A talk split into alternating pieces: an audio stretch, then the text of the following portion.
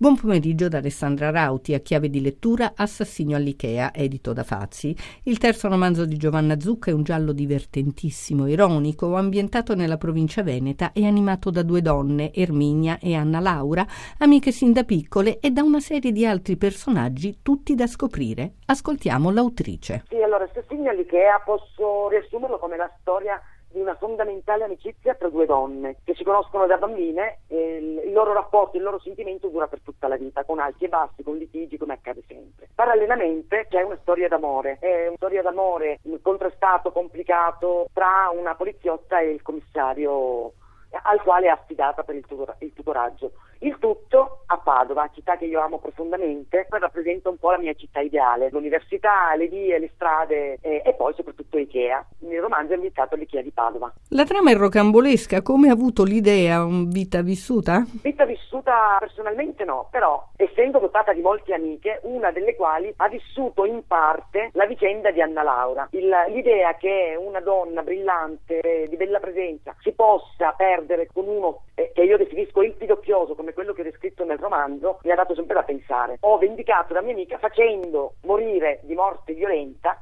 il fedifrago della vicenda. E le indagini poi mi sono divertita moltissimo a descriverle, la polizia, la questura, le chiacchiere di questura, la macchinetta del caffè, tutte situazioni nelle quali mi sono potuta sbizzarrire nella parte che amo di più nello scrivere, la parte delle comunicazioni, dei dialoghi. Quindi molti mondi differenti, tipi umani che tutti noi incontriamo ogni giorno e che costellano un po' anche la nostra vita quotidiana. Lei ha scritto tre libri molto diversi tra loro e dire che i seriali spopolano. Ho fatto una scelta che è un po' impopolare rispetto al periodo. Io stessa sono attratta dai romanzi seriali, mi piace leggere di un autore più libri che trattano dello stesso argomento. Però per quanto mi riguarda non ne sarei capace. Dopo il primo romanzo, Mani Calde, che era stato un buon esordio, molti si aspettavano forse una seconda storia ospedaliera o comunque sulla falsariga di quella, però onestamente non ne sono stata capace. Mi innamoro di una storia e scrivo quella storia, può essere anche molto diversa, come è successo con Jane Austen, il romanzo sulla vita della scrittrice inglese,